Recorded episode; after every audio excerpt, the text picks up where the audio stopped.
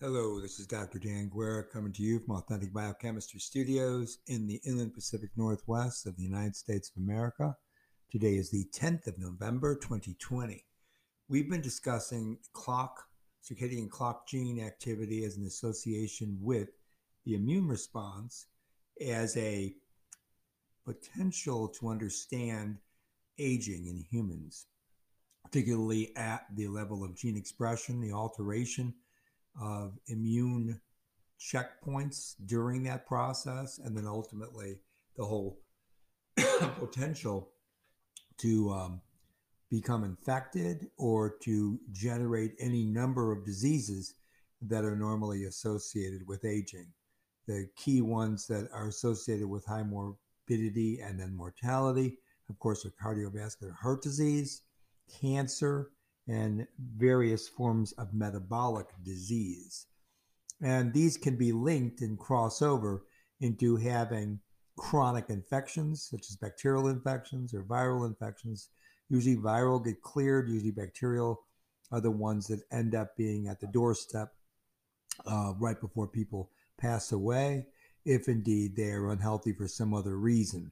Um, this often is associated with respiratory distress towards the end of life uh, and again can be uh, elevated by multiple complications, including iatrogenic activities associated with the biomedical procedures that are being um, used, both uh, pharmacotherapy and surgery, and um, other components of medical uh, therapy that are given to people late in life. Sometimes those contribute to um, certain morbidities and uh, and then result even in uh, people becoming more ill. This happens really late in life, and it's not as well documented as you might think in the literature, but it's there if you look for it. Uh, but uh, what I wanted to get to is how the immune system um, has, throughout life, sculpted the genome via epigenetic signatures, such that alteration of gene expression in specific cells um, as we age are often maintained because of the plastic nature of epigenetic modifications, but that these are often overlooked because the alteration of epigenetic profiles isn't necessarily one that um, can be easily detected unless you're looking for it. And because this is authentic biochemistry, I want you to remember that there are tens of thousands of different gene products made just simply from transcription, but that the microarray of message that's made in any given cell type or uh, to a grander extent organ type or tissue bed can vary even within a 24 hour period. Uh, that led us, of course, into um, uh, being able to walk through a little bit of the biological clock, specifically the um, diurnal uh, chronicity, the day night cycle, how that gets corrupted in the elderly, and of course, how that has been linked to um, neurodegeneration and how neurodegeneration then gives you the effect on presentation of memory and uh, otherwise alteration of conscious thought and that uh, day night cycle interruption um, is also associated with a general decline in the pineal gland hormone melatonin. And then we talked about how melatonin has receptors, which are also involved in the production of reactive oxygen. And that, that leads into a whole discussion of a, a burst of oxidation, which can then be met with formidable innate immune responses and then ultimately acquired immune responses and then either in association with T lymphocyte mediated B cell um, interactions associated with the production of antibodies uh, or uh, the complete loss of that B cell response and rather a T cell response that can then result in a hyperimmune activity. Again, uh, usually in the later stages of life. This is, of course, linked to autoimmune disorders. Uh, one that comes to mind most obvious, and the other osteoarthritis. Uh, but also, this is these processes can be um, exacerbated uh, and even episodically so that they don't occur and then uh, that in, initial uh, presentation of that disorder then leads ultimately to high morbidity and mortality. Sometimes it can be episodic in nature, and part of that episodic chronicity may be linked to the biological clock. So we've got a little bit of discussion of that. Again, this is a generic intro, but um, I wanted to make sure I bring it on because uh, just like I did uh, yesterday, we're going to go right back into some serious discussion. So, again, this is the 10th of November. You're listening to Authentic Biochemistry, and I'm Dr. Dan Guerra. Uh, and I titled this talk just simply The Clock Immune Axis Continued, because we're well into it. If you've been listening to me, you know uh, where we're headed. Um, okay, so last time we were talking about the fact that bacteria, particularly the LPS fragment, uh, lipopolysaccharide, can activate TLR4, that's toll-like receptor 4. And the toll-like receptor 4, as we're going to see in a minute, can induce the um, myeloid differentiation protein called MYD88. That signals from dendritic cells. So this is occurring now in dendritic cells. You have the TLR binding to LPS from bacteria. This is inducing now an immune response because it's triggering mid eighty-eight signaling in dendritic cells. So here you're getting bacterial signaling relayed, relayed now through the dendritic cell. And then there's a subsequent relay of this um, innate immune response to group three innate lymphoid cells, those are ILC3s. And then through th- that interaction, you get the production of cytokine uh, IL 23. And then uh, that comes from the ILC3. And then you get further signaling to the epithelium where these immune cells have been activated. And the epithelium then will produce interleukin 22, another pro-inflammatory cytokine. Now, we mentioned briefly that you have ID2 deficient mice. Now, more on ID2 later, uh, so we'll get back to it. But If you, you look at ID2 deficient mice, which can be uh, produced because of transgenics, if you make them deficient uh, as a conditional lethal, they will lack all known ILC subsets. It's conditionally lethal because if they ever exposed to an infection, chances are they won't survive that infection. So if you get rid of a gene called ID2, you also lose all ILCs, right? Remember, the, these are innate like uh, T lymphocytes, right? That's what these are. So that means this whole process is going to be uh, abruptly stopped right at the level of transitioning from the um, dendritic cell that was induced via its TLR MYD88 because of LPS shedded from the bacteria, the production of LPS from the, cell wall of the bacterium.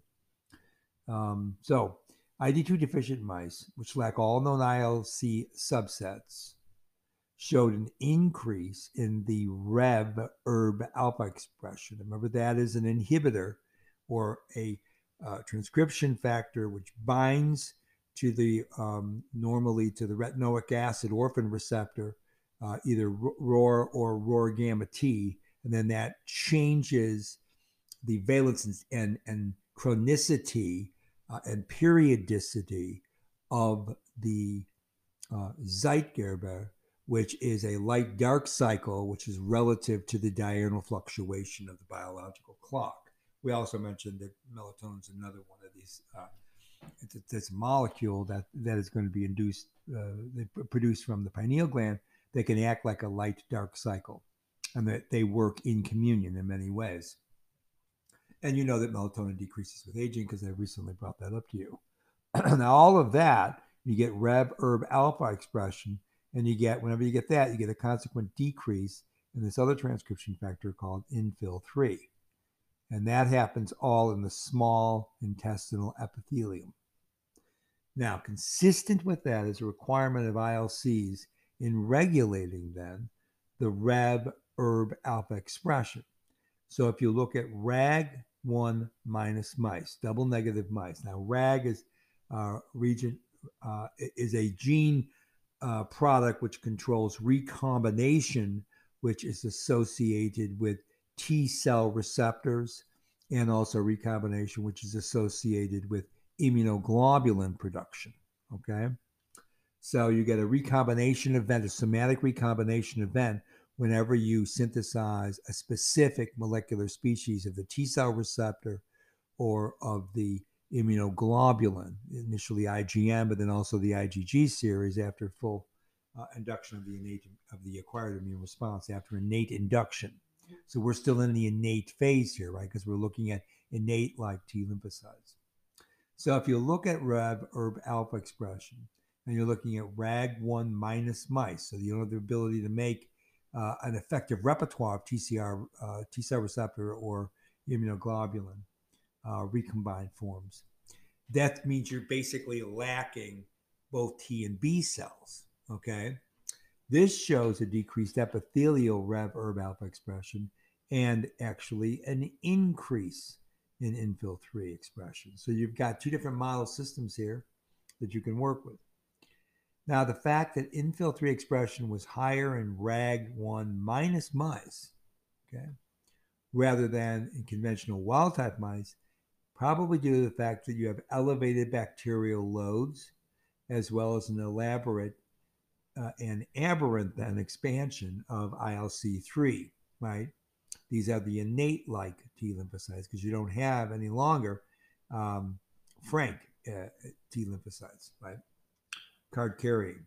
So in the small intestine of these mice, this uh, that's what occurs. So that suggests that both the T and B cells are not required for the induction of infil 3 expression. Now that's an important point to keep in mind. You see how there are multiple pathways to generate an immune response. That's what we're saying here. Now, ROR gamma T deficient mice, which lack both Th17 cells and the ILC3s, so you have frank Th17, those are good, strong effector cells of the T helper lineage, and ILCs, which I, I'm telling you are innate like T lymphocytes. When you have ROR gamma T deficient mice, and they lack then both Th17 and ILC3, they actually show a circadian Rev Herb alpha Enfil 3 expression pattern that's very similar to those of germ free mice. Okay? So that obtains that uh, what, what that uh, observation obtains is that ILC3s are required for microbiota induction of infil 3 expression through the Rev Herb alpha pathway, right? So treatment of mid 88 minus mice with recombinant interleukin 23 or 22, remember those were coming from that whole axis from the dendritic cell pathway, right? And then ultimately to the ILC3s.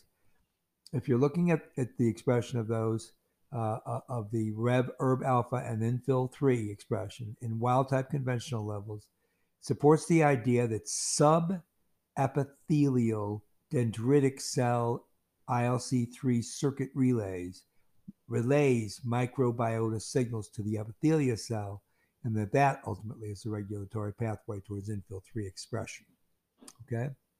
So again, the Rev Herb alpha and infil 3 expression patterns that were similar to those of germ-free mice obtained the ILC3 which are, of course, required for microbiota induction of infil 3 expression through that Rev Herb alpha pathway. So you get that now.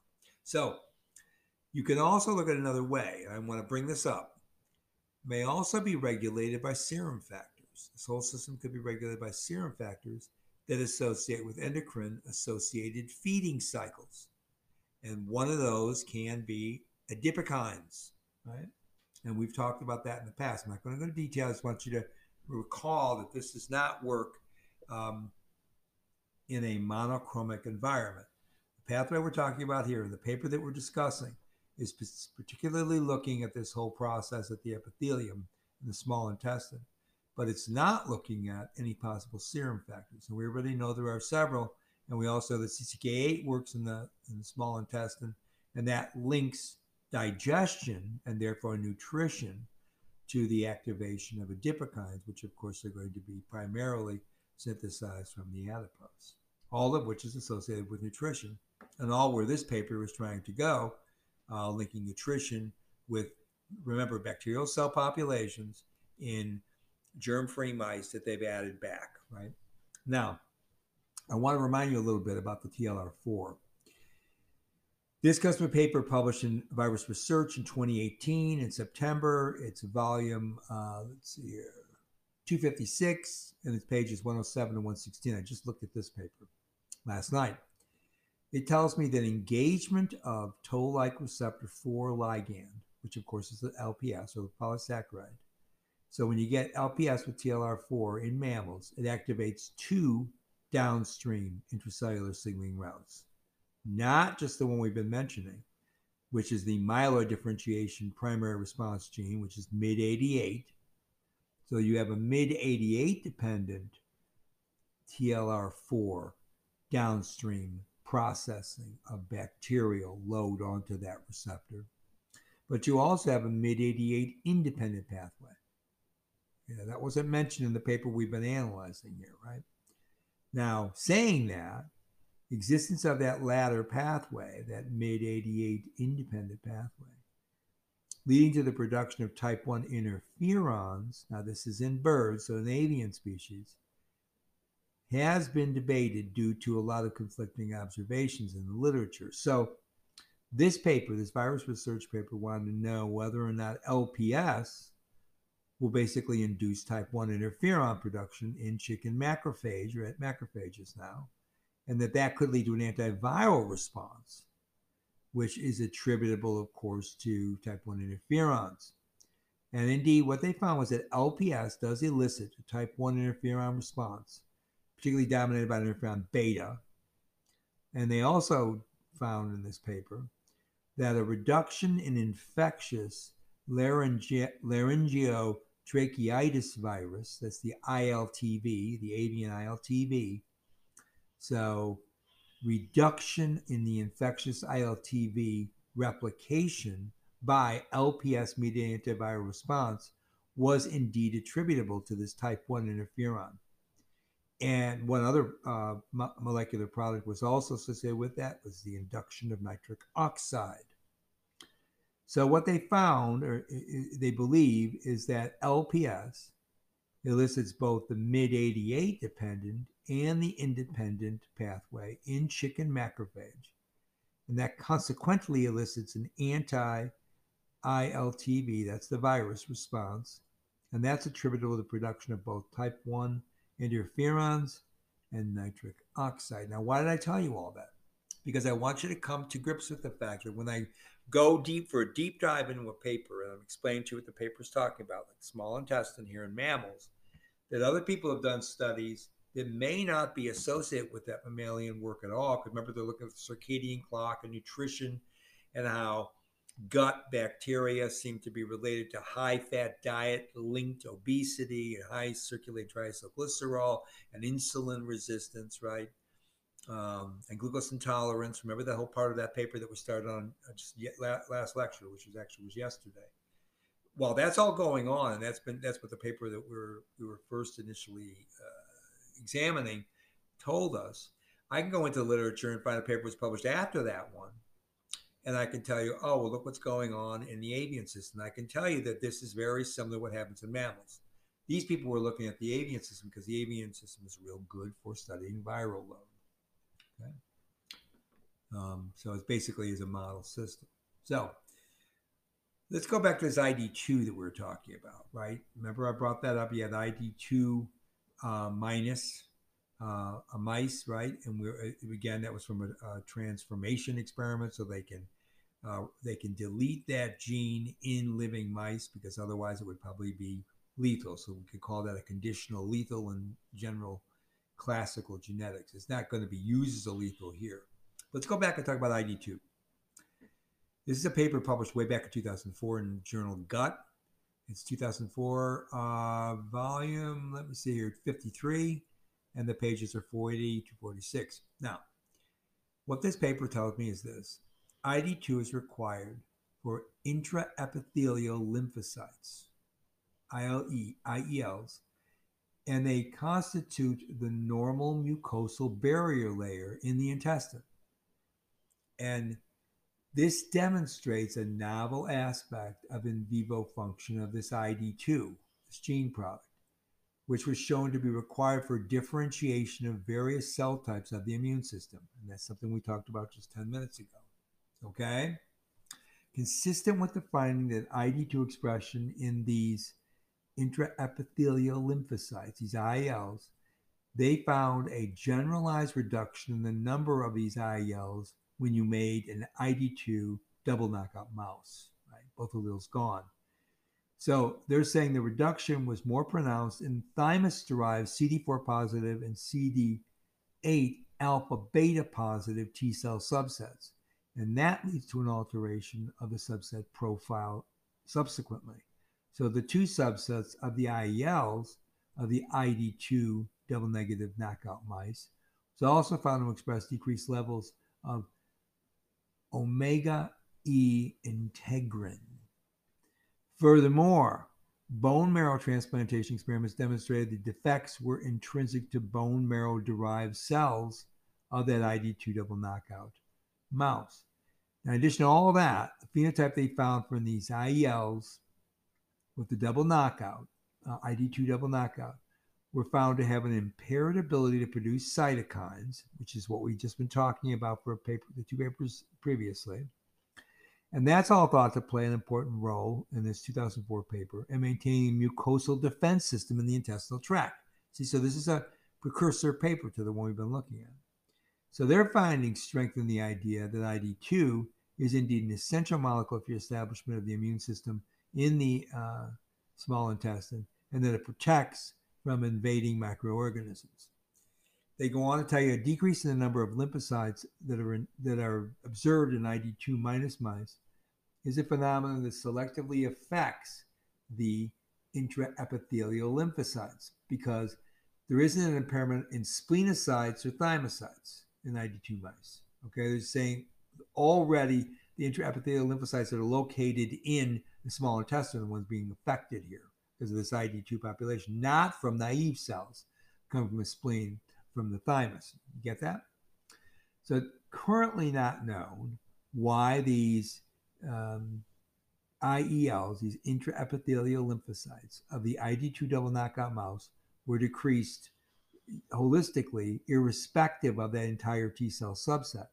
Although they think the phenotypes of the ID gene family which are expressed in each of the T cell subsets of these IELs, probably implies a distinct role for ID2 in the development, survival, and proliferation of the lymphocytes, specifically in the intestine. See? And that's exactly what we found now years later in this paper we're talking about, the 2017 paper in Science. So, as ID proteins negatively regulate the function of these integrin E proteins, a type A uh, basic helix loop helix transcription factor, the balance between the activities of ID2 and these E proteins, which function as transcription factors, may be important for the development and or maintenance then ultimately of these intraepithelial lymphocytes. So they're saying selectively diminished expression of the alpha E integrin in the CD4 positive, CD8 alpha beta plus positive intraepithelial lymphocyte population of ID2 double knockout mouse compared with other adhesion molecules showed that adhesion molecules play an indispensable role in maintaining the intestinal immune cells and the alpha EB integrin mediates the binding of the IELs ultimately um, to whatever's going on in the interstitial space. That's usually an infection and it's done so with interactions with E-cadherin. So that means that you have the intraepithelial lymphocyte population now being able to interact with the intraepithelial cells. Okay. And it's mediated again by this process that's linked up with this ID gene expression. Okay. The ID gene. That, that's the important point because it works through the E-cadherin, which is all relatively logically uh, uh, linear, in my opinion. So remember that that interaction with E-cadherin is important because it's, it's a membrane protein, and we know that it has uh, what are known as homophilic interactions with adherent junctions, and that this alpha E integrin deficient mouse usually shows substantially reduced number of the IELs, those are the lymphocytes. So the EK-adherent expression now in the intraepithelial cells lining the small intestine of the IG2 minus mice is actually normal, but you get an impaired expression, nevertheless, of the alpha E integrin in the thymus derived uh, IELs. And those subsets can be found by just looking at molecular signatures. So that might explain why there's a number of thymus derived IELs that are more severely reduced than the extrathymically derived subsets. And that even supports uh, the possibility that the alpha E beta integrin is important for the intraepithelial lymphocyte production. Okay, so they're linking now the ID2 to the to the alpha E for the IL, that cell type. So ultimately, you're saying ID2 may be involved in regulating um, alpha epsilon integrin expression, and that that does so by inhibiting the activity of some of these transcription factors, the BHLH types, uh, basic helix loop helix types, and that that overall, this is the, what they were recommending back in 2004, suppresses expression of those cell types, but they're not sure about how those detailed mechanisms work. Now we know how those detailed mechanisms work. They work through that infill 3 pathway, right? And we know that infill 3 is ultimately going to be regulating T cell subsets. Okay, that's the important take home message I want you to get right now. now. We're almost ready to wrap up here. So let me just get to this point here. just uh, to conclude what that whole paper said, that Gut 2004 paper said, the ID2 gene seems to be essential. And we're going to say it's essential for uh, creating or constituting the inter, the intestinal mucosal barrier, and probably that's linked to these intraepithelial lymphocytes because ID2 is found there. Because you get an ID2 null mutant mouse uh, now available to the literature, and that's what they used for years after that. And they're suggesting that's going to be a good experimental model. Indeed, it was. Okay. So we're going to do a final discussion, uh, discussion of the gastrointestinal tract. Let me see if I've got enough time here, or if I'm going to leave this for next time. Yeah, I think I, I do. Let's go through this quickly. So the GI tract, then they recommended, probably serves as a major site for primary infection as well as the entry of pathogens and immune response to the mucosal surface. So this would be the microbiota, and that uh, the healthy microbiota, and that that provides a first barrier for invading pathogens, obviously. So these intraepithelial lymphocytes have a predominant role in excluding pathogens in the intestine because they have a cytolytic activity, of course, because they're lymphocytes. And also they can produce pro-inflammatory cytokines, right? And so what they what they found was that if you have impaired number of IELs of these lymphocytes and therefore impaired cytokine production, you also get an impaired intraepithelial um, cell mediated nutritional uh, control over digestion and detoxification systems, which we haven't talked about today, but that's also res- responsible somewhat to the level of high levels of reactive oxygen in an infected um, small intestine. So, this is ultimately the important issue here that this ID2 gene expression allowed them, this is before they were really developing a full scenario of how this works, for example, with biological clock, was able to tell them that they were that these processes were linked together at the level of transcription factor mediated interactions of intraepithelial lymphocytes. Uh, and now we know some of those um, are going to be ILCs, and the ILCs are going to be functioning through dendritic cells, and the dendritic cells are going to be triggered then by lipopolysaccharide from bacteria that are residing or eventually then degrading and dying in the small intestine. And this is an equipoise then that is also linked because it's ultimately uh, going to map out to infill 3, right? Because of that ERB beta pathway. And you have synchronicity and chronicity of what's going on in the gut in terms of nutrition, as well as to an immune response and infection uh, um, presentation that ultimately, if there's any mutation in one of these key genes, like the infill 3, you're going to end up then with high morbidity as you age. And that's the take home message.